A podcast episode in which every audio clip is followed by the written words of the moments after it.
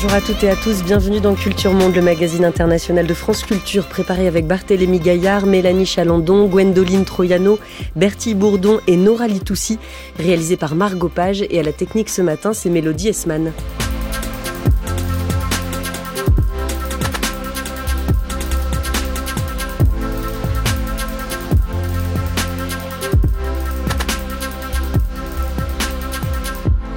C'est le deuxième volet de notre série consacrée au quotidien des sociétés impliquées dans la guerre russo-ukrainienne depuis deux ans. Nous avons parlé hier des Ukrainiennes et des Ukrainiens. Pour beaucoup, le quotidien n'est plus uniquement une question de survie. Il faut faire des choix de plus long terme dans une société en guerre. Demain, nous évoquerons la vie dans les territoires annexés par la Russie. Aujourd'hui, la société russe entre répression et résignation et au milieu, une contestation dans les marges, comme on l'a vu encore vendredi dans les rues de Moscou après la mort d'Alexei Navalny. Navalny était un symbole, et avant tout un symbole de l'opposition, un symbole de l'espoir d'un avenir meilleur pour la Russie, et on a le sentiment qu'avec sa mort, cet espoir s'est éteint. S'il restait encore un peu d'espoir, il est encore plus faible maintenant. Ils ne nous laissent même pas entrer. Ils disent que le lieu est infesté de mines. Ils ne nous laissent même pas déposer des fleurs ils ont commencé à prendre nos mains, à nous dire qu'ils allaient nous emmener au poste. On a laissé nos fleurs à côté.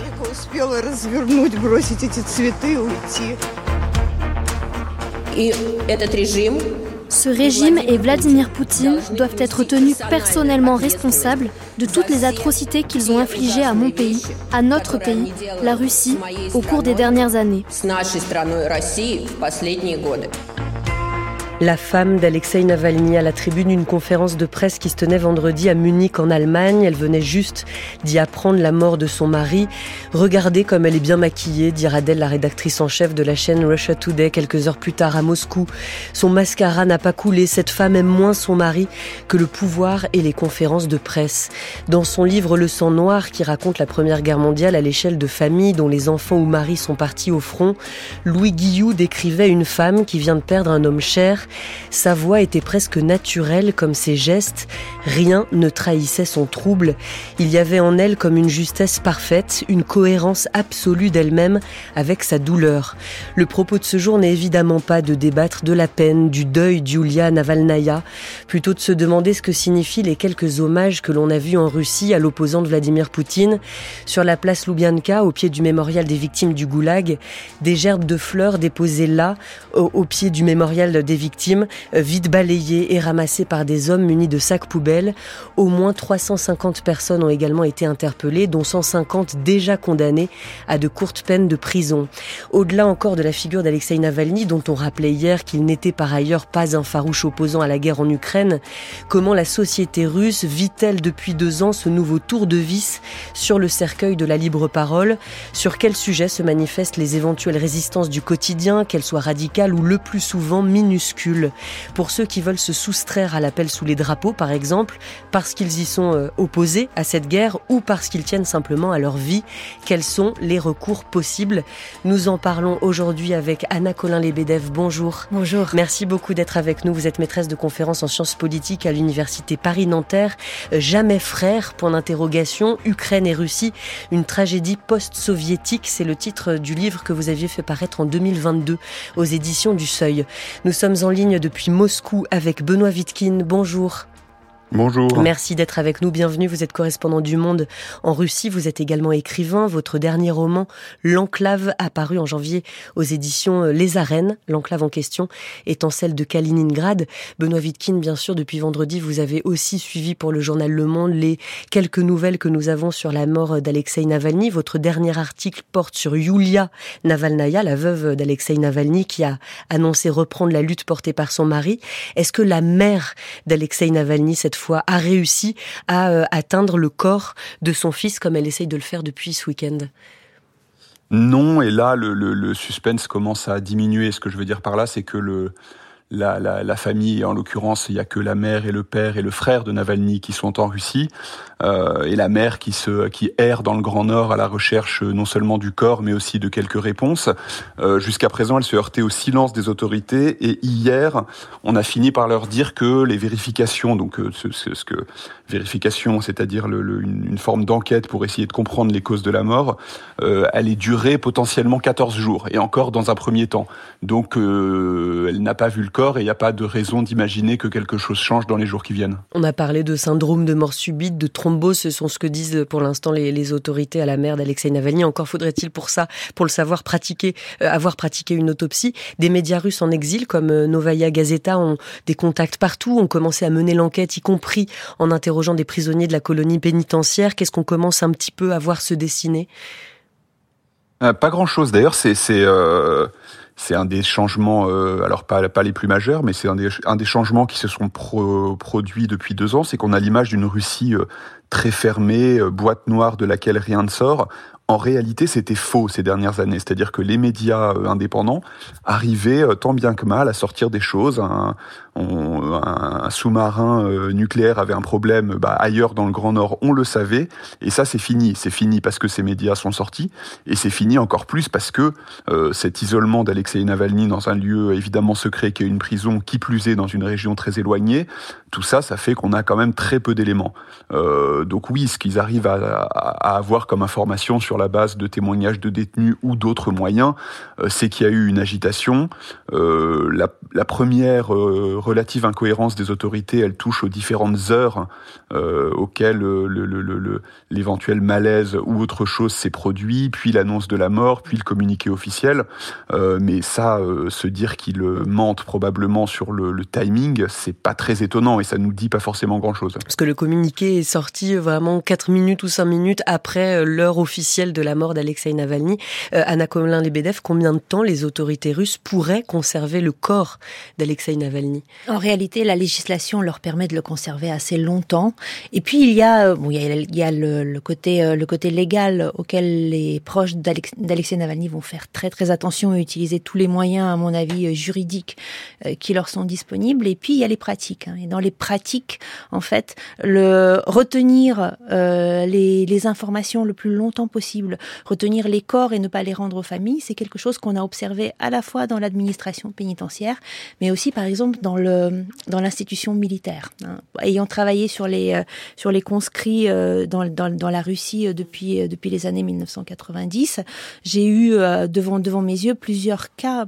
C'est très très fréquent hein, quand quelque chose, quand un, conscrit meurt au cours de, de son service et que les raisons de cette mort, les militaires ont des raisons de vouloir cacher cette mort parce que c'est un, meurtre déguisé en suicide, parce qu'il y a eu un refus de soins, parce qu'il y a eu des mauvais traitements, etc. Eh bien, la première chose qui est faite, c'est de, ne pas rendre le corps et, d'attendre un maximum de temps afin d'effacer un maximum de preuves.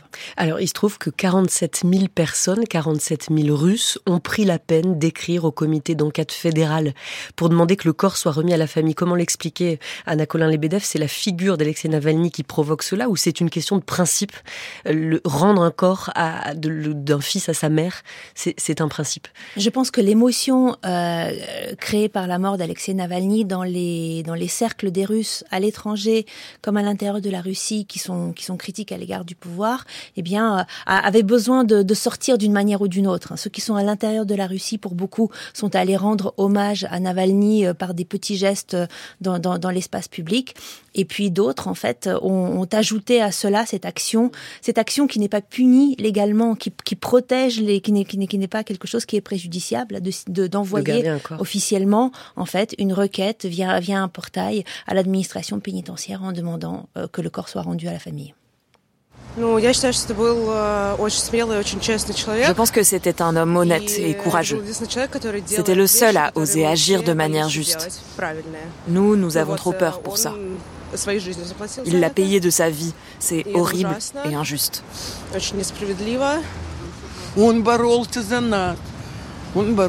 Il s'est battu pour nous, ce pauvre garçon. Je suis triste, vraiment très très triste. Je n'arrive pas à y croire. Une jeune femme puis une dame très âgée rencontrée à Moscou, des témoignages glanés dans la, capitale russe juste après l'annonce de la mort d'Alexei Navalny. Alors il y a aussi beaucoup de Russes interrogés par les télévisions qui disent qu'ils s'en moquent, voire pour certains qu'ils ne connaissaient même pas euh, Alexei Navalny. C'était euh, le cas de près d'un quart des Russes euh, encore début 2023, Anna Colin-Lebedev. Comment expliquer que malgré tout, des centaines de Russes, et quand bien même leurs fleurs ont été jetées après à la poubelle, ont été autorisés, pour ceux qui le souhaitent, à venir rendre cet hommage je pense que euh, il faut distinguer en, tant que en tant que politiste, on distingue souvent deux choses. C'est un petit peu scolaire, mais je pense que ça nous aide à comprendre en réalité ce qui se passe euh, ce qui se passe en Russie. La politique a, est de plus en plus difficile à l'intérieur de, de, du système du système russe et du, des, des, contraintes qui sont mises par un système de plus en plus répressif et de plus en plus fermé. En revanche, le politique, c'est-à-dire que la préoccupation du rapport avec l'État, la préoccupation pour une société juste, la volonté de contester et de protester, elle n'a pas disparu.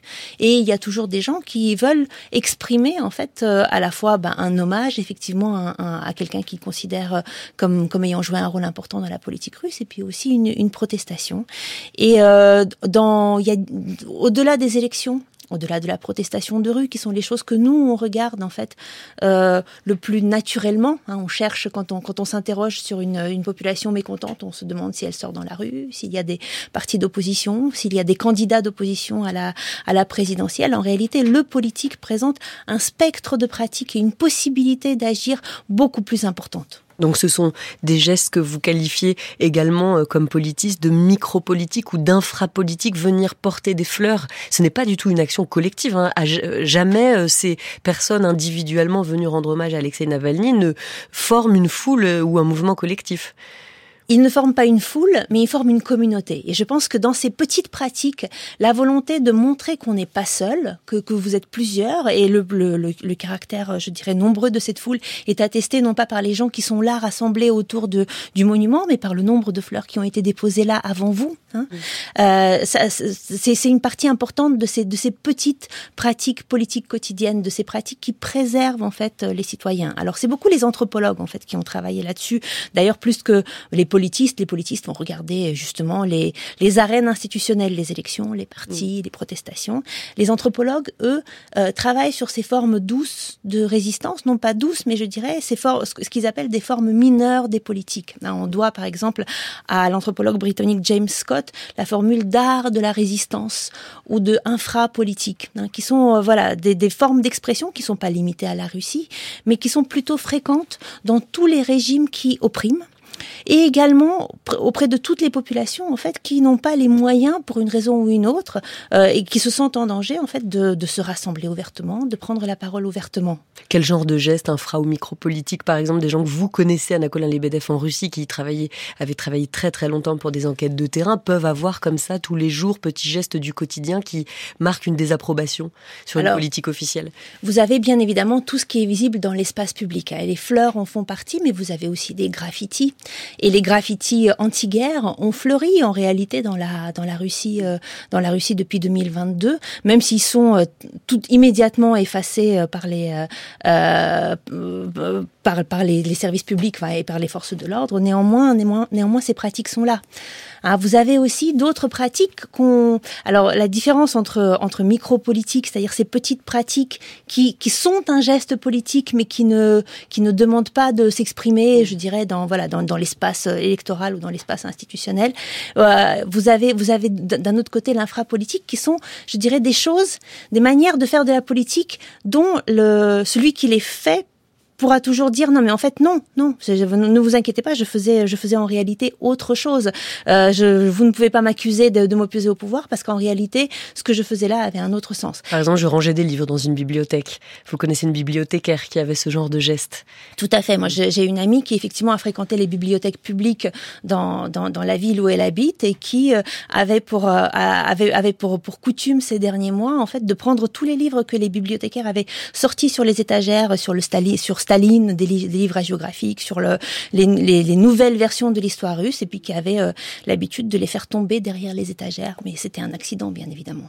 Benoît Wittkin, vous aussi travaillez sur le temps long, alors non pas en tant qu'anthropologue ou politiste, mais en tant que journaliste, et vous avez aussi, vous rendez compte dans le monde d'instantané, et notamment vendredi, un instantané de ce que vous avez pu voir de ces Russes qui venaient rendre hommage à, à Alexander à Alexei Navalny. Quel, qui était-il C'est-à-dire même si vous n'avez pas fait d'enquête sociologique sur chacun et chacune, est-ce que vous avez une idée sociologiquement euh, de, de grandes tendances entre guillemets de personnes qui sont qui étaient venues pour euh, rendre hommage et d'autres qui vous disaient s'en moquer totalement? Ceux qui viennent, on commence à connaître leur profil dans le sens où les gens qui osent sortir, qui en ressentent le besoin, euh, bah, ils sont mécaniquement plus nombreux dans les grandes villes, mais il y a évidemment un effet de la, composition sociologique de ces grandes villes. Ils sont plutôt euh, euh, oui, plutôt les jeunes sont surreprésentés, mais ça n'est pas du tout exclusivement jeunes. Euh, et donc c'est des gens qui. Ceci dit, j'étais étonné de rencontrer des gens qui certains me disaient qu'ils n'étaient pas sortis à aucun moment depuis deux ans quand au tout début, après l'invasion de l'Ukraine, euh, pendant euh, quelques euh, semaines, voire quelques jours, ça a paru encore possible de, par exemple, de manifester, certains n'avaient pas manifesté à cette époque-là et ça m'a surpris. Et ça me rappelle d'ailleurs un autre élément, c'est-à-dire que je souscris à tout ce que vous dites sur ce, côté partager son désespoir. On a beaucoup entendu dans les témoignages que vous avez diffusés de la tristesse des gens qui parlent d'une voix extrêmement triste. être ensemble, c'est quelque chose que qu'on a beaucoup vu depuis deux ans dans ces micro-gestes, notamment les, les fleurs, c'est effectivement quelque chose de récurrent. Euh, c'est pas une opposition, c'est même pas une contestation, c'est une façon d'exprimer son désespoir et souvent de se l'exprimer à soi-même uniquement. Alors certes en se rassurant sur le fait qu'on n'est pas seul, euh, mais de se l'exprimer à soi-même, de pouvoir se regarder dans le miroir tout simplement. En revanche, là, avec la mort de Navalny, moi, il y a quelque chose que j'ai entendu, et c'est euh, la première fois peut-être depuis deux ans, euh, qui ne s'exprimait pas chez tous ces gens qui venaient, mais qui s'exprimait tout de même, c'est aussi beaucoup de colère. Euh, c'est-à-dire que le, le, le, euh, vous aviez dans vos témoignages quelqu'un qui dit c'est injuste et c'est pas normal. Alors certes, il y a une couche, euh, on commence à le savoir, une couche importante de la société russe pour laquelle, bon, le fait qu'on puisse empoisonner, puis emprisonner, puis faire mourir en prison un opposant n'est pas franchement anormal et plutôt dans l'ordre des choses. Il y a des gens que ça attriste et il y a en ce moment des gens que ça révolte. Alors je suis pas en train de vous dire que ça peut avoir des conséquences décisives, mais j'étais assez surpris par le niveau de colère de certains. C'est pour beaucoup, c'est très très très inacceptable ce qui s'est passé. Mm. Et l'absence du corps, d'ailleurs, sans être un, euh, sans changer euh, fondamentalement ce tableau, rajoute sans doute à cette espèce de de euh, d'amertume, de, colère froide et de et de trouble général. C'est quand même pas évident à gérer une absence de corps.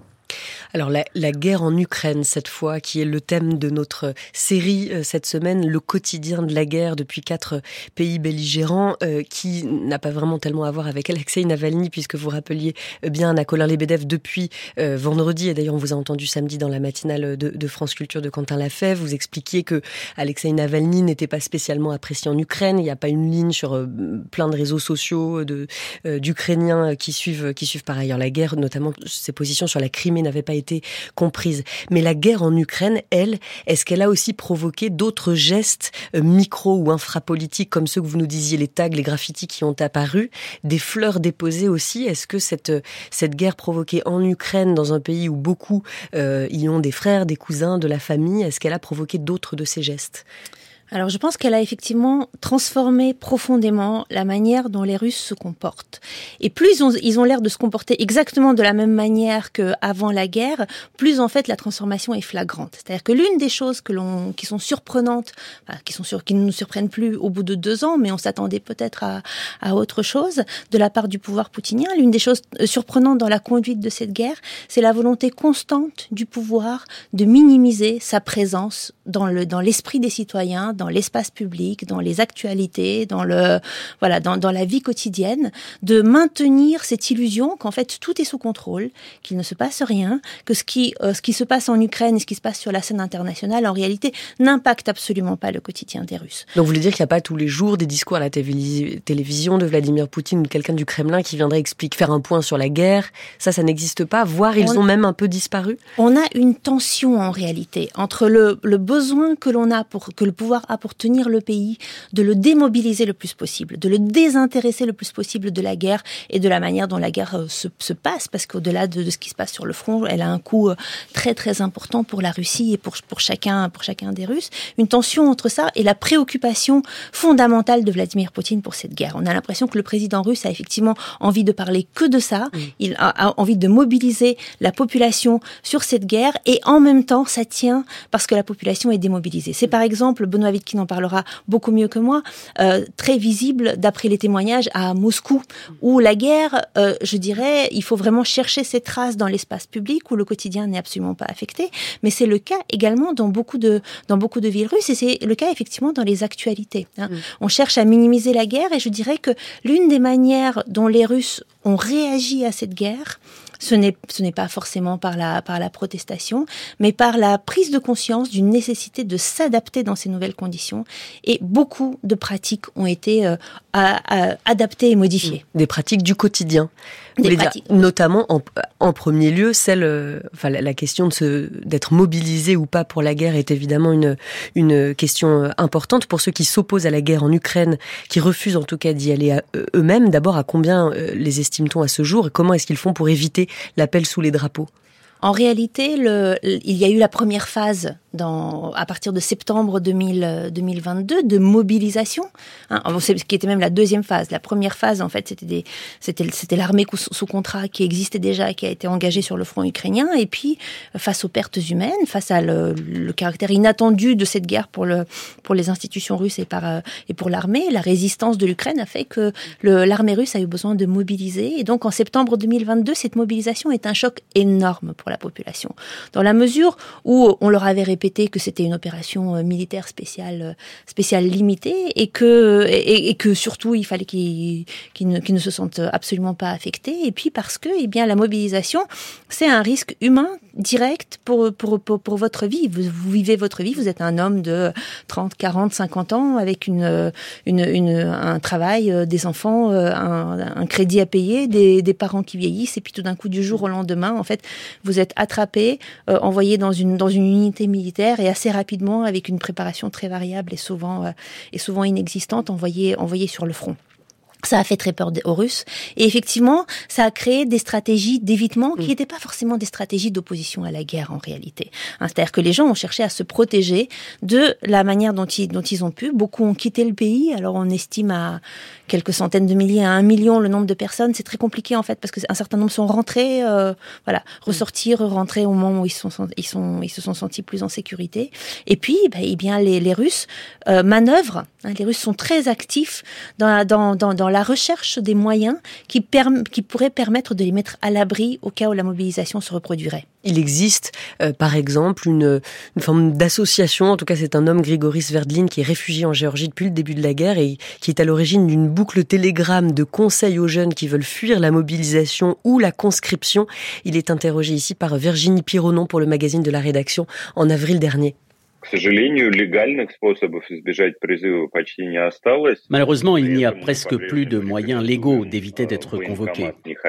Et donc, nous recommandons de ne pas aller dans les bureaux de recrutement, de ne pas vivre là où vous êtes domicilié, de faire une procuration chez le notaire au nom de vos amis proches ou à celui de membres de votre famille, au cas où on vous mobilise, que vous ayez un représentant légal. Nous recommandons de faire un transfert de vos biens au nom de vos proches ou à des amis pour que vous ne perdiez pas la possibilité de les gérer. Voilà, ce sont les recommandations essentielles. Pour le reste, il n'y a pas de généralité, ça dépend des cas personnels. Alors, qui représente-t-il euh, cet homme, Grigoris Sverdlin, euh, Benoît Wittkin Est-ce qu'il ne représente que lui-même? Est-ce qu'on a une idée aujourd'hui du nombre de personnes qui le contactent pour savoir comment échapper à la mobilisation? Est-ce que vous-même, en Russie, vous en rencontrez très souvent des gens qui ont euh, réussi comme ça à échapper à l'appel sous les drapeaux? Je vous avais perdu euh, plus que quelques secondes, donc j'ai pas entendu euh, l'intégralité du son, euh, mais je, je, je, je, comprends de quoi causer, de quoi causer Sverdine et j'ai entendu Anna Colin Lebedev parler. Mm. comme elle est, ce, ce, que disait Anna aussi, c'est qu'elle est moins de cette préoccupation aujourd'hui. C'est-à-dire que c'est une, une, menace qui plane toujours dans l'air, qui continue de, de, de, de, fortement influencer sur les, les, les, les, logiques de vie et de survie de chacun, mais le, le, la notion de vague de mobilisation, elle est bien comprise par tout le monde. Il y a eu une vague massive en septembre 2022. Il pourrait y en avoir une autre. Il y a une euh, une petite mobilisation à bas bruit qui continue notamment pour l'enrôlement au service militaire de gens d'âge qui théoriquement l'ont passé. Euh, mais en ce moment, euh, le danger est vécu de façon de, beaucoup moins pressante. Euh, pour autant, oui, il y a toujours des centaines de milliers de gens qui sont hors de Russie, d'autres qui en Russie sont relativement inquiets, mais probablement des nombres bien plus importants encore de gens qui euh, qui disent si cette mobilisation a lieu, euh, c'est qu'elle est nécessaire, alors qu'ils parce qu'ils croient au discours du pouvoir qui qui qui, euh, qui dit la nécessité, à savoir de défendre le pays, etc. Ce discours qu'on connaît, soit par une forme de fatalisme où est-ce que j'irai passer passer quelques mois ou toute sa vie à Tbilissi ou à Paris, c'est pas donné à tout le monde. si vous êtes dans un village ou une petite ville, bah, vos voisins, vos copains de classe, tout le monde fait la même chose. Pourquoi est-ce que vous seriez celui qui tout d'un coup va commencer à se poser des questions et avoir une attitude différente. Donc il y a des gens qui euh, probablement ne souhaitent pas du tout euh, qu'une nouvelle vague de mobilisation les touche voire de façon certaine ne le souhaitent pas, euh, mais qui euh, ne, se, ne se précipitent pas à chercher des moyens de l'éviter. Et pour autant, pour répondre à votre question plus précisément, on a, j'ai, il me semble avoir vu il y a quelques semaines passer des chiffres précis. Si, si, les, les, l'intérêt, les demandes de gens qui cherchent à savoir comment échapper à tout ça, il reste évidemment quand même très élevé. Une, ce sont des stratégies qui ne sont pas nouvelles. Anna Colin Lebedev, dans un pays qui a passé plus de temps en guerre qu'en paix ces dernières années, où les civils sont très souvent euh, et très souvent et massivement euh, euh, recrutés, sauf euh, en Syrie, je crois. C'est le terrain de guerre où la Russie n'a pas fait appel à des civils, mais en tout cas, ce sont des stratégies qui sont qui existent déjà depuis longtemps. Effectivement, on oublie souvent à quel point en fait la Russie a été en guerre souvent au long de son histoire indépendante. Alors c'est vrai que la sortie des troupes soviétiques d'Afghanistan, ça se, ça se passe au temps de l'Union soviétique, mais néanmoins l'expérience d'envoi de conscrits en Afghanistan et de mort de conscrits en Afghanistan, qui devient publique à la fin des années 80, frappe énormément énormément les esprits et on a encore cette mm. trace-là en réalité dans la société russe aujourd'hui. Mais après, vous avez euh, les guerres en Tchétchénie. Alors la première où, de très jeunes garçons sont envoyés combattre, là aussi sans aucune préparation. La seconde où on envoie essentiellement des, des combattants sous contrat, mais ces combattants sous contrat sont des conscrits d'hier, donc pas, pas beaucoup plus près. Vous avez l'intervention euh, en Géorgie. Et puis, euh, je dirais, voilà, les Russes étaient, étaient plutôt rassurés par l'idée que le service militaire était devenu moins dangereux, le service militaire avait été raccourci, mais surtout, en fait, quand un Russe a terminé, je, dirais, a accompli ses obligations auprès des institutions militaires, soit qu'il a fait son service, soit qu'il l'a remplacé par, par autre chose, il considère que c'est bon, enfin, que, la, que le, pouvoir ne viendra plus le toucher. Il n'y a pas eu de mobilisation en Russie depuis la Seconde Guerre mondiale et l'Union soviétique. Quand ceux qui euh, acceptent quand même de signer, enfin, qui étaient euh, pas pour repartir à la guerre, mais qui acceptent de signer le contrat d'enrôlement, peut-être parce qu'aussi les risques peuvent être euh, éventuellement éventuellement important pour leur famille ou pour eux de, de refuser de se faire enrôler. Est-ce qu'il y a des stratégies ensuite pour ne pas aller sur le front?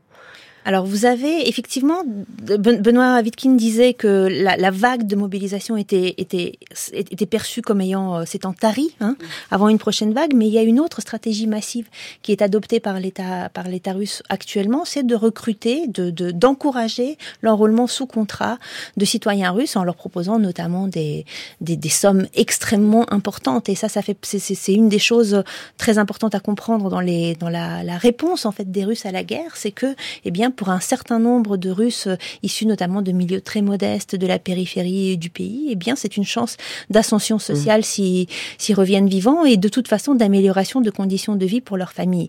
Et il y a même, et c'est ce que vous évoquez, une stratégie aujourd'hui qui consiste pour un certain nombre de Russes à signer un contrat de d'eux-mêmes sans, sans attendre d'être mobilisés en se disant bah peut-être que en signant un contrat j'aurai la possibilité de choisir davantage le type de forces armées dans lesquelles je veux aller et peut-être rester dans les arrières et peut-être négocier de rester dans un bureau et peut-être trouver les moyens, effectivement, de me mettre à l'abri le jour où on viendra rafler massivement, comme ça a été fait en septembre 2022. Il y a aussi des Russes qui se portent volontaires également, euh, comme vous le disiez, Anna Colin Lebedev, parce qu'il y a une forme de calcul coût-avantage et des avantages, euh, euh, financiers et en nature à, se porter volontaire pour cette guerre. C'est ce que disent par exemple ces hommes rencontrés par la chaîne TF1 en Sibérie. À n'importe quel moment, il faut être prêt à partir au front. J'ai des amis qui se battent là-bas, je suis prêt à les rejoindre s'il le faut. J'ai 19 ans et je pense que tout est possible. Pendant la Première Guerre mondiale, on appelait tout le monde et tout le monde partait au front. Moi, je ne sais pas comment je vais réagir si je suis appelé, mais je ne me cacherai pas. J'irai aussi. Ici, je gagne 500 euros par mois. Le salaire là-bas, c'est 2000 euros. J'ai jamais gagné autant de ma vie. On part pas pour ça, on se bat pour défendre la patrie. Mais l'argent, on en a toujours besoin. On a tous des familles, des enfants, des crédits à rembourser. Défendre la patrie, oui, mais un arbitrage rationnel également, Benoît Vitkin, pour ces hommes qui euh, sont recrutés par l'armée russe oui, mais ce, ce constat d'ailleurs, il marche pour l'ensemble du pays, hein, pour le, le, le, front et les, les, gens qui vont combattre, mais aussi pour l'arrière. Ce discours de normalité euh, survendu en quelque sorte par le pouvoir, euh, vivez normalement, tout va bien. Alors avec effectivement cette tension que on alterne entre le matin, euh, vivez normalement, tout va bien, et il y a un festival de danse folklorique dans le centre-ville, euh, et le soir, le monde est au bord de l'explosion et notre pays est dans une lutte existentielle. Mais voilà, malgré tout, ce discours de normalité, il s'appuie sur une réalité, à savoir que le certes, il y a de l'inflation, euh, certes, il y a des difficultés économiques, mais que socialement, euh, le pays tient. Euh, et ça, tout simplement parce que l'État fédéral, par la vente d'hydrocarbures, a assez d'argent pour. Donc non seulement, puisqu'on partait de là, assurer, s'assurer la loyauté de, des combattants et s'assurer des combattants tout simplement, mais aussi s'assurer une forme de paix sociale et cette idée que oui, non, votre votre quotidien ne n'est pas bouleversé, c'est une réalité. Et c'est le cas, Anna Colin Lebedev, aujourd'hui, ce contrat social est maintenu et c'est pour ça que ça tient alors, euh, il, y a, il, y a, il y a plusieurs choses. Il y a effectivement la préoccupation du pouvoir russe de maintenir ce contrat social qui était de promettre une certaine stabilité et une certaine prospérité, voire une ou, une amélioration des conditions de vie, euh, voilà pour les pour les plus modestes. Et il trouve que le euh, revenu moyen des Russes a augmenté en 2023. Alors le revenu moyen des Russes a augmenté en 2023, mais de manière extrêmement euh, asymétrique, c'est-à-dire que c'est c'est bien ces, ces sommes ces, ces, sommes versées en fait à, aux, soldats aux soldats enrôlés sur le front qui sont voilà qui, qui sont l'équivalent mensuel de leur salaire annuel la plupart du temps, et puis aussi je vous voulez dire pardon que ça a fait monter les ça a fait monter les, les, moyennes les moyennes du, du revenu des Russes. Hein. D'accord. Euh, ça, ça correspond pas à, une, à une, un accroissement des salaires et du bien-être généralisé. Et puis aussi euh, l'augmentation aussi artificielle de, des salaires dans le secteur de la défense. Euh, aujourd'hui, la Russie manque de, il n'y a pas de chômage et pour cause, en fait, la Russie manque d'hommes. On est dans une dans des générations très creuses. Beaucoup d'hommes actifs, un certain nombre d'hommes actifs sont partis à l'armée ou ont quitté le pays. Et donc en fait, les industries de la défense aujourd'hui proposent une augmentation des salaires. Mais je dirais qu'au-delà de ça, au-delà de, ce, maintien artificiel, de ce maintien sous une perfusion d'argent de la société russe qui marche effectivement, plus profondément, les Russes ont mis en œuvre depuis 2022, et ça je pense que nous l'avons peut-être un peu sous-estimé dans nos anticipations de la réaction de la société russe à la guerre, cette compétence fondamentale qu'ils ont depuis des décennies, qui se transmet de génération en génération, qui était déjà là à l'époque soviétique, qui a été très profondément mobilisée dans les années 90, les capacités d'adaptation. D'adaptation, de, de, contournement, de, de, moyens de trouver en fait une situation dans laquelle, dans les conditions les plus difficiles, euh, vous, vous arrivez à vous en sortir, voire en fait en tirer, vous en tirer des bénéfices. C'est notamment visible dans les, chez les entreprises. Hein on s'attendait à ce que les sanctions qui rendent particulièrement difficile eh bien l'importation de tous les produits dont la, auxquels la Russie s'est habituée pour les biens de consommation ou dont on a besoin dont elle a besoin euh, des biens industriels. On constate qu'au bout de quelques mois eh bien euh, ça tourne et ça fonctionne. Comment est-ce que ça tourne et ça fonctionne? Eh bien les entreprises savent depuis les années 1990 à trouver des moyens d'approvisionnement euh, contourner, hein, en passant par des pays tiers, à créer des sociétés écrans qui les mettent à l'abri et qui mettent à l'abri leurs partenaires par rapport aux sanctions, à trouver des arrangements avec les, les pouvoirs publics. Alors les voilà, il y a une augmentation des prix, il y a une complexité des réseaux, mais je dirais même que pour certains hommes d'affaires, par exemple, ça peut représenter une certaine excitation d'arriver non seulement à s'adapter à à une nouvelle difficulté, à une nouvelle crise majeure, mais aussi d'en tirer des bénéfices. Mais quel bénéfice Parce que eux aussi, ils sont visés par, euh, par les sanctions internationales. Donc, qu'est-ce qui est promis aux hommes d'affaires Benoît Wittkin et qui eux aussi font en sorte de tenir la société russe Qu'est-ce qui leur est promis en échange euh, de, de, d'une non-contestation de cette guerre en Ukraine qui pourrait, dans un premier temps, enfin, on pensait que ça allait affecter leurs affaires ça, ça, dépend du niveau euh, de, de, business auquel on se place, mais de ce qui est promis, c'est ce que ce que disait Anna, à savoir euh, que votre boîte euh, à minima survive, voir, voir qu'elle marche très bien, voir que vous fassiez beaucoup d'argent. Et les sanctions, elles touchent une couche de la population quand même très très minime. et quand bien même on parlerait de cette couche-là, rien ne l'empêche d'aller dépenser son argent, alors déjà à la maison, mais aussi à Dubaï, à peu près à peu près partout dans le monde quand même. et alors, et vous avez même parmi les nouvelles opportunités, il y a le retrait de nombreuses boîtes occidentales. Euh, vous avez toute une toute une classe nouvelle de, de alors oligarques est sans doute pas le mot juste, mais de, de businessmen euh, souvent liés aux politiques qui sont apparus pour récupérer les restes. Ça fait partie de toutes ces opportunités qui se sont créées, et même à des niveaux plus bas d'ailleurs. On, parlait euh, de l'augmentation du niveau de vie dû au salaire énorme de l'armée. Ça, euh, c'est un constat qui concerne le, niveau économique de ces gens-là, mais même symboliquement, il y a toute une une forme de classe moyenne de la guerre qui qui, qui ce sont les soldats, ce sont les ouvriers des usines. Mais pourquoi je dis symboliquement? Puisque aujourd'hui, les anciens combattants, quel que soit leur passé, euh, qui peut être marginal, voire qui peut être celui de la prison. Ce sont des gens respectés, et ce sont des héros, et ce sont des gens qu'on invite dans les écoles. Et ça, c'est un changement. Euh, le pouvoir, certes, vend la normalité, mais le pouvoir certes, vend aussi quand même une nouvelle société, profondément bouleversée par, euh, par euh, voilà cette définition de ce que sont les nouveaux héros, de ce que sont nos valeurs. Euh, tout ça bouge quand même et il y a évidemment euh, il y a ça, ça c'est c'est aussi des choses qui déplaisent à beaucoup évidemment. Donc ce, ça concerne des dizaines de milliers de Russes d'après les chiffres du Kremlin qui sont sans doute surestimés. il y a 300 000 recrues qui ont signé l'année dernière un contrat pour s'engager dans l'armée. Ça s'ajoute aux 600 000 soldats déjà sur le front. On a bien compris que pour l'instant ce pacte social, ce contrat social tient, et c'est pour ça que cette société russe, euh, pour l'instant, ne manifeste pas plus collectivement euh, de désapprobation à cette euh, guerre en Ukraine, parce qu'il me semble que parfois, Anna Kolar-Lebedev, quand le contrat social est rompu, il se passe quelque chose. En 2019, il y avait une énorme crise des déchets, des grandes manifestations des régions où on avait construit ou agrandi des décharges à la hâte pour déverser les ordures des habitants de Moscou. 1500 manifestations avaient été recensées à travers toute la Russie, de gens qui parlaient de leur eau polluée, du balai quotidien des camions, des capacités de décharge saturées parfois à plus de 1000% et qui se retrouvaient avec les pots de yaourt usagés ou les serviettes hygiéniques usagées des moscovites. Enfin, qui vraiment, on les avait, euh, je ne sais pas si on les avait beaucoup entendus, mais ça a existé. Donc ce contrat social aujourd'hui, euh, pour l'instant, il tient et s'il ne tient plus, c'est là peut-être qu'on entendra quelque chose de plus, de moins sourd. Alors c'est vrai que euh, voyez, un, pouvoir démocratique est devant, doit rendre des comptes à des moments précis qui sont les élections. Un pouvoir autoritaire doit pouvoir rendre des comptes à chaque instant.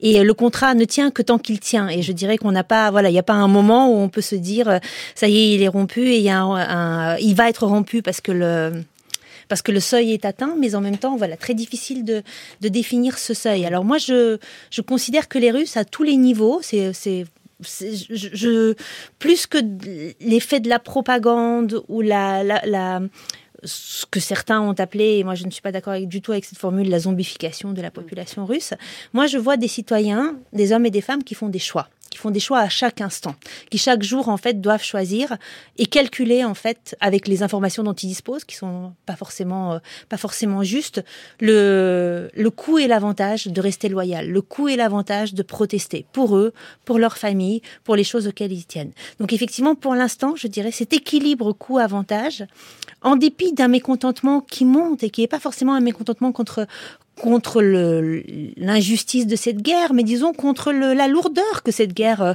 euh, apporte dans la vie de chacun.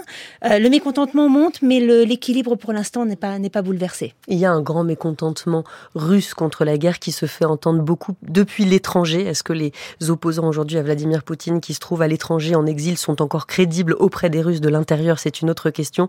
Mais en tout cas, parmi les, les Russes de l'étranger qui se font entendre, il y a ces deux chanteuses, Manisa et Markina, contre la guerre.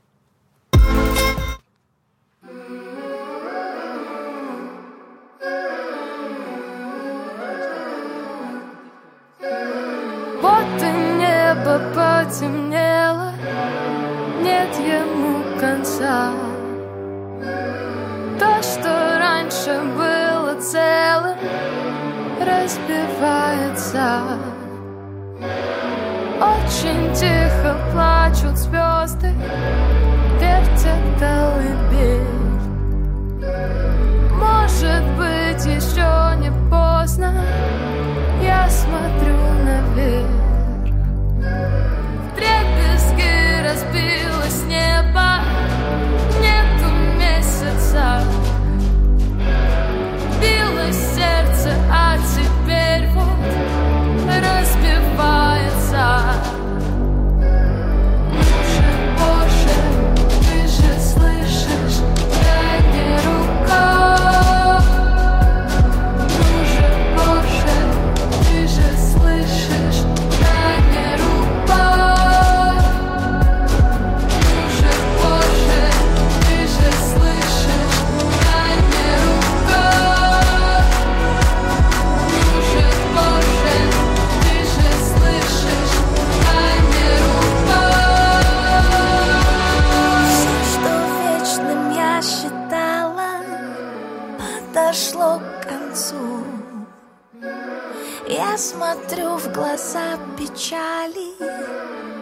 Глаза отцу. В дребезги разбилось небо, нету месяца.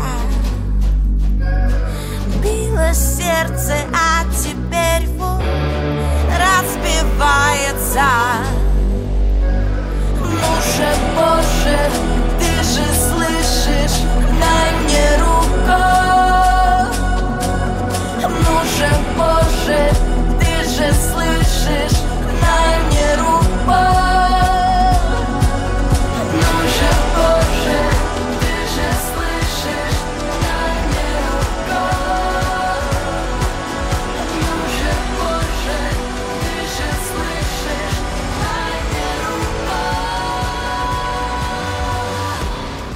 Les deux chanteuses russes Manisa et Manika, une chanson qui date de 2022. Vous écoutez Culture Monde, le deuxième épisode de notre série de Kiev à Moscou quand la guerre s'installe.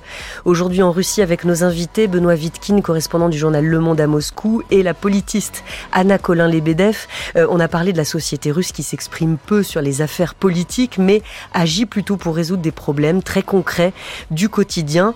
La guerre en Ukraine paraît loin pour beaucoup, euh, même si les enfants y sont désormais sensibilisés voire initiés. France Culture, Culture Monde, Julie Gacon. Aujourd'hui, nos guerriers russes accomplissent leur devoir envers la patrie. Ils défendent le monde russe. Et oui, nous, nous entraînons les enfants pour qu'ils soient prêts à affronter les heures sombres qui arrivent. Ce que nous mettons aujourd'hui dans leur crâne va déterminer ce qu'ils seront dans le futur. Ils doivent savoir manipuler une arme. Ils doivent être préparés physiquement, préparés moralement. Olga Zarkan est la responsable à Sochi en Russie d'un centre Yunarmia, littéralement l'armée des jeunes, des centres sportifs militaro-patriotiques créés en 2016 sous l'égide du ministère de la Défense russe. Alors que ce soit dans ces centres ou dans les écoles, comment les enfants sont-ils préparés à défendre leur patrie et contre quoi? Euh, Ksenia Bolchakova, bonjour. Est-ce que nous vous entendons bien? Bonjour. Bonjour. Oui, la liaison a l'air bonne. Euh, merci d'être avec nous. Vous êtes journaliste, vous avez écrit l'année dernière Un peuple qui marche au pas aux éditions JC Lattès avec Véronica Dorman et vous en avez également fait un documentaire pour France Télévisions. Alors, il est prévu de, préparer euh, les, enfants, les futurs adultes à se battre euh, vraiment dans ces centres Yunarmia. Combien d'entre eux les fréquentent, ces centres sportifs, selon la façon dont vous les nommez, militaro-patriotiques? Alors c'est assez intéressant l'évolution de ce mouvement parce qu'il a été euh, tout d'abord créé en 2016 sous l'égide du ministère de la Défense. Et à l'époque c'était surtout des gamins euh, soit des fonctionnaires de ce ministère, soit de, de hauts gradés qui participaient à ces mouvements, et on estimait qu'ils étaient à peu près 15 000 dans tout le pays, ce qui n'était pas énorme. Et euh, depuis 2016, donc en quelques années à peine, ce mouvement a vraiment grossi, et au, je crois que euh, l'année dernière, ils étaient à peu près 1 500 000 à avoir rejoint les rangs de cette fameuse armée des jeunes, et aujourd'hui on, est, estime à 2 millions le nombre de petits Russes qui participent à ce mouvement où ils apprennent notamment à manipuler euh, une arme, entre autres. Alors ils dépendent du ministère de la Défense et non de celui de l'Éducation. Qu'est-ce qui a changé cette fois dans les écoles après l'invasion de l'Ukraine Peut-être d'abord dans le quotidien des élèves, Ksenia Bolchakova? Alors, ce qui, a, changé avant tout, c'est euh, ce sont un certain nombre de, nouvelles mesures qui ont été prises. Dès la rentrée dernière de septembre, euh, il est désormais devenu obligatoire tous les lundis matins de participer à la cérémonie du lever du drapeau et de l'hymne, donc dans toutes les écoles publiques, euh, tous les matins sont euh, dédiés justement à ce moment d'éducation patriotique où les gamins se réunissent euh, soit dans le réfectoire de l'école, soit dans la cour, vont lever le drapeau russe, chanter l'hymne national et cette petite cérémonie est suivie de ce qu'on appelle les discussions sur les choses importantes. C'est un cours un petit peu particulier. Alors au départ, il n'était pas censé être obligatoire. je crois que légalement, il ne l'est toujours pas. et en quoi ça consiste? Eh bien, on réunit les enfants par euh, catégorie d'âge et on va leur euh, faire une leçon sur euh, les valeurs de la vie, sur ce qui est important dans la vie. Donc ça peut être par exemple le respect des aînés, l'amour de la nature, l'amour des grands espaces de notre beau pays, la Russie. Et en fait, toujours en sous-texte, ce qui, ce qui, est raconté quelque part, c'est cette obligation d'aimer son pays. C'est-à-dire, on, va vous dire à quel point ce pays est grand, à quel point ce pays est beau, à quel point tout est formidable. Et il y a toujours, c'est ça part d'une bonne intention quelque part. On pourrait se dire que c'est comme un cours d'éducation civique euh, classique, sauf que euh, plus on avance en fait en âge, plus on découvre les programmes de ces discussions sur les choses importantes euh, pour les élèves de plus en plus grands, plus on se rend compte que finalement le message qui est passé à ces gamins, c'est il va falloir aussi être prêt à mourir pour cette patrie. C'est un petit peu ça qu'on leur dit et c'est ça qu'on distille dans la tête de ces petits Russes. Et est-ce que les professeurs sont censés reprendre tous les termes indiqués, alors non pas dans des manuels, je crois que c'était euh, ça a été trop rapide, me semble-t-il. Je crois que c'est sur Internet que le Kremlin dit, euh, donne les éléments de langage pour ces, pour ces discussions sur les choses importantes. Est-ce que les professeurs les reprennent telles quelles euh, ou c'est une base de travail et ils en font ce qu'ils jugent bon d'en faire, comme dans toute école, notamment ici en France? Alors, vraiment, ça dépend. Il y, a des, il y a des professeurs qui font de l'excès de zèle et qui suivent vraiment strictement à la lettre. Euh, ce sont, ce sont, ce sont pas des, des, des, cours qui sont préparés, ce sont vraiment des scénarios qui sont préécrits. C'est-à-dire que euh, le professeur récupère une sorte de plaquette PDF sur un site internet et euh, il doit suivre à la lettre ce scénario. Donc, poser des questions aux élèves et non seulement poser des questions, mais aussi leur faire dire les réponses qui sont attendues de ces enfants. C'est-à-dire qu'on va vraiment attendre que les gamins répondre selon ce, fameux scénario. Et le rôle du professeur, c'est justement d'orienter les réponses des enfants pour qu'ils répondent de la bonne manière. Euh, alors vous l'avez dit, effectivement, il y a des écoles où, où certains profs euh, font semblant de donner cours, euh, ferment un peu les yeux sur les, sur les, sur les gamins qui ne seraient pas très très assidus pendant cette fameuse heure de discussion sur les choses importantes.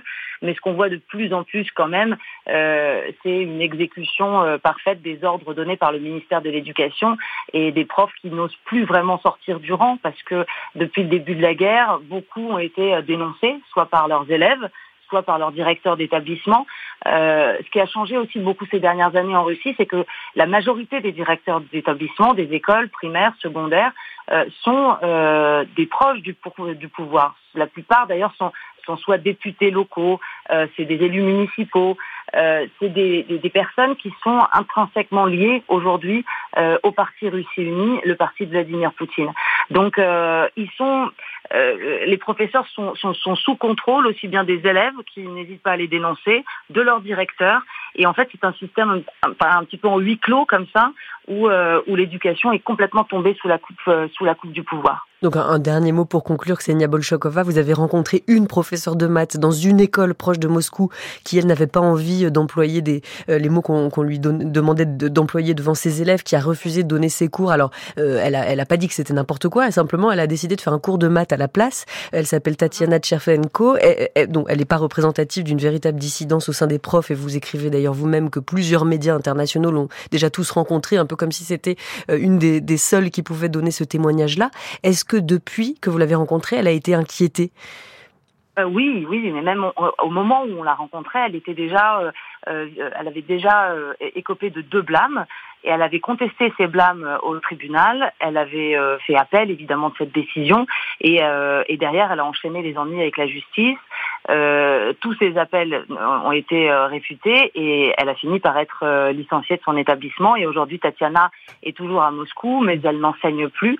Malheureusement, elle donne des cours particuliers maintenant, mais elle ne peut plus mettre les pieds dans un établissement public. Donc, ce qui a changé depuis votre livre Un peuple qui marche au pas, paru en 2022 aux éditions JC Lattès, coécrit avec Véronica Dorman et qui est à retrouver aussi sous la forme d'un documentaire pour France Télévisions. Merci beaucoup, Ksenia Bolchakova, d'avoir été avec nous. Et c'était l'année dernière, pardon, ce livre en 2022. Euh, peut-être Benoît Vitkin, un mot, parce que vous travaillez en ce moment en particulier sur cette question de l'éducation dans les écoles euh, russes. Les parents, est-ce que eux, les parents, peuvent, euh, on, entend quelques profs qui essayent de louvoyer avec les règles, est-ce que les parents des élèves peuvent le faire, louvoyer? Xenia l'a bien dit, hein, c'est de moins en moins possible. Euh, particulièrement dans les lieux, euh, euh, plus les villes sont petites, tout simplement, plus le contrôle social, et l'école a toujours été un élément important du contrôle social, donc plus ce contrôle social est strict, c'est vraiment devenu difficile de louvoyer, voire dangereux. alors qu'on sentait quand même vraiment, notamment en 2022, que même parmi les gens convaincus, ou en tout cas ceux qui se posaient pas tellement de questions sur le discours du pouvoir sur la guerre, ça leur plaisait pas beaucoup. Euh, cet endoctrinement des enfants, les euh, les euh, événements avec des uniformes militaires, les événements avec des armes, des flash mobs, Z, toutes ces choses-là, ça plaisait pas beaucoup. C'est devenu la, la norme. C'est difficile d'y échapper. Et j'entends parfois, moi, ça m'est arrivé d'entendre. Je pose la question en fait parce que ça m'intéresse et que quand même, je vais employer un grand mot, mais c'est quand même un indicateur de quelque chose qui se rapproche d'une forme de totalitarisme.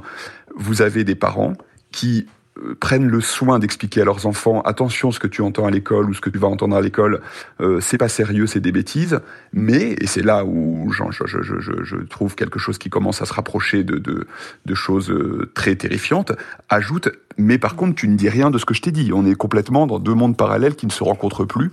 Euh, le monde de ce qu'on a le droit de dire à la maison et de ce qu'on juge vital de dire à ses enfants à la maison, et ce qu'on peut dire dans l'espace public qui est dangereux. Anna Colin-Lebedeff Je pense que ce sont des choses très importantes. Et effectivement, c'est important de voir voilà, ceux qui résistent.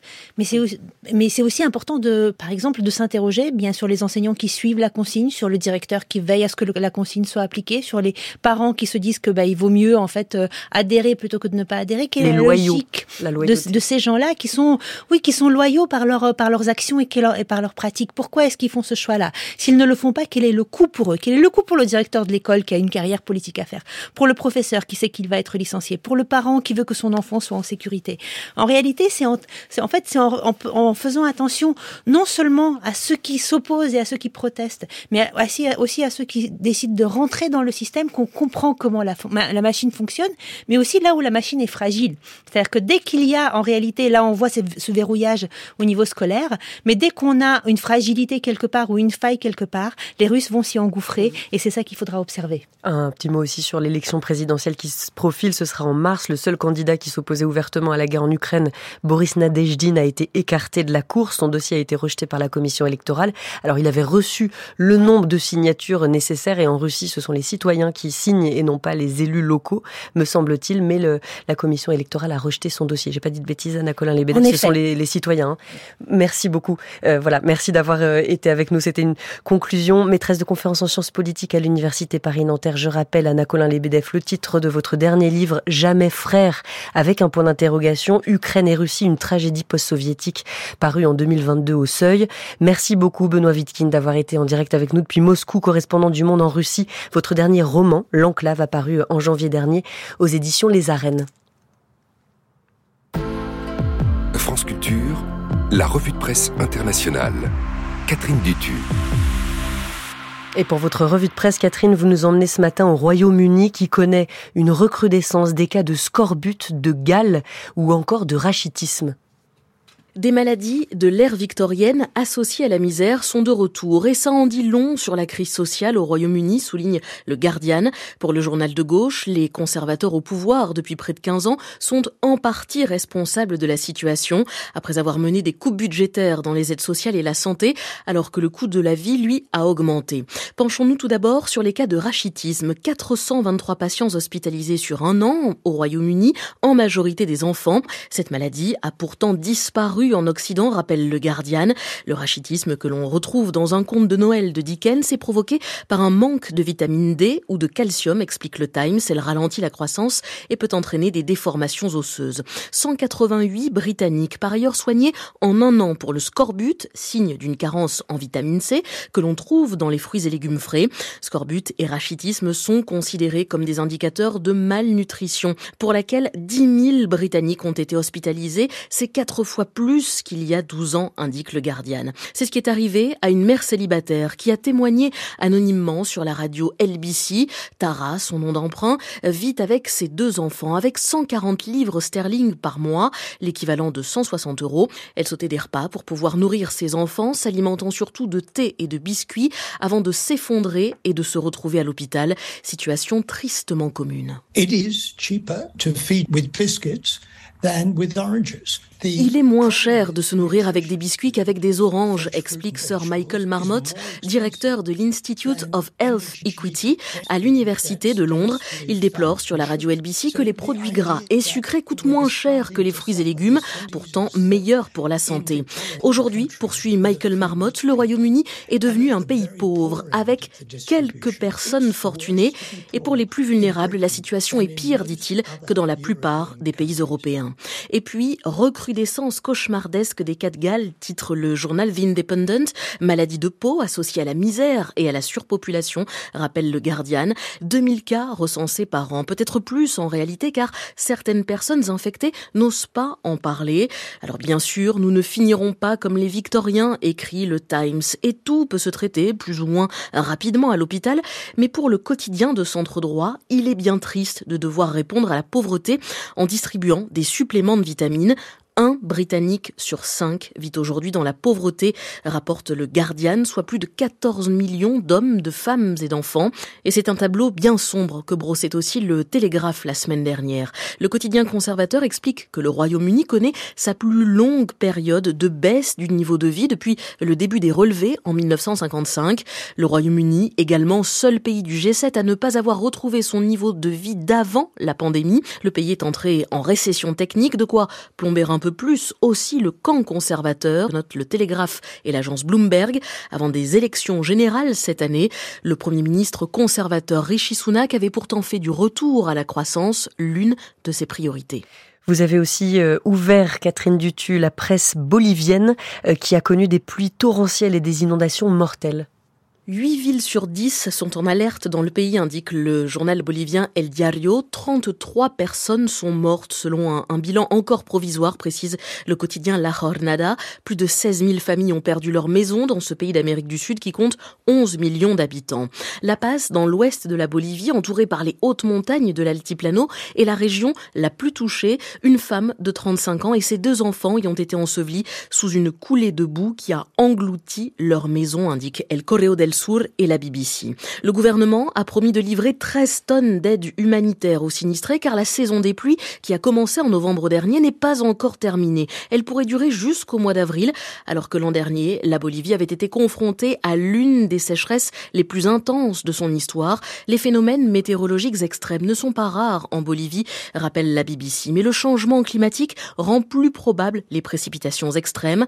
L'humanité est en passe par ailleurs de connaître le mois de février le plus chaud de l'histoire, prévient le Guardian, après avoir déjà battu des records tous les mois depuis mai dernier. Et pour finir, Catherine, Milan se retrouve sur le podium des villes les plus polluées du monde dépassé seulement hier par des villes comme Chengdu en Chine et Dhaka au Bangladesh, rapporte la Repubblica et il Fatto Quotidiano. Les mesures de la société suisse IQR ont déclenché la colère du maire de centre-gauche de Milan, Beppe Sala, mais il est indéniable que la Lombardie, le poumon économique de l'Italie, suffoque à cause de la pollution et du smog. Une brume grisâtre étouffe la vallée du Pô, explique la Repubblica, avec des particules fines insidieuses qui dépassent toutes les limites autorisées. La Lombardie a donc décidé d'interdire à partir d'aujourd'hui les véhicules les plus polluants en journée dans les communes de plus de 30 000 habitants. C'est ce qu'indique Il Fatto Quotidiano et Il Giornale. Interdiction aussi d'allumer des feux en plein air dans toute la Lombardie. Pas de feu de cheminée. Le chauffage ne devra pas dépasser les 19 degrés dans les habitations privées ainsi que dans les magasins. Mais ces restrictions sont encore trop douces selon Il Fatto Quotidiano alors que la pollution de l'air est la première cause de décès prématurés en Europe comme le rappelle la Repubblica. Merci Catherine Dutu.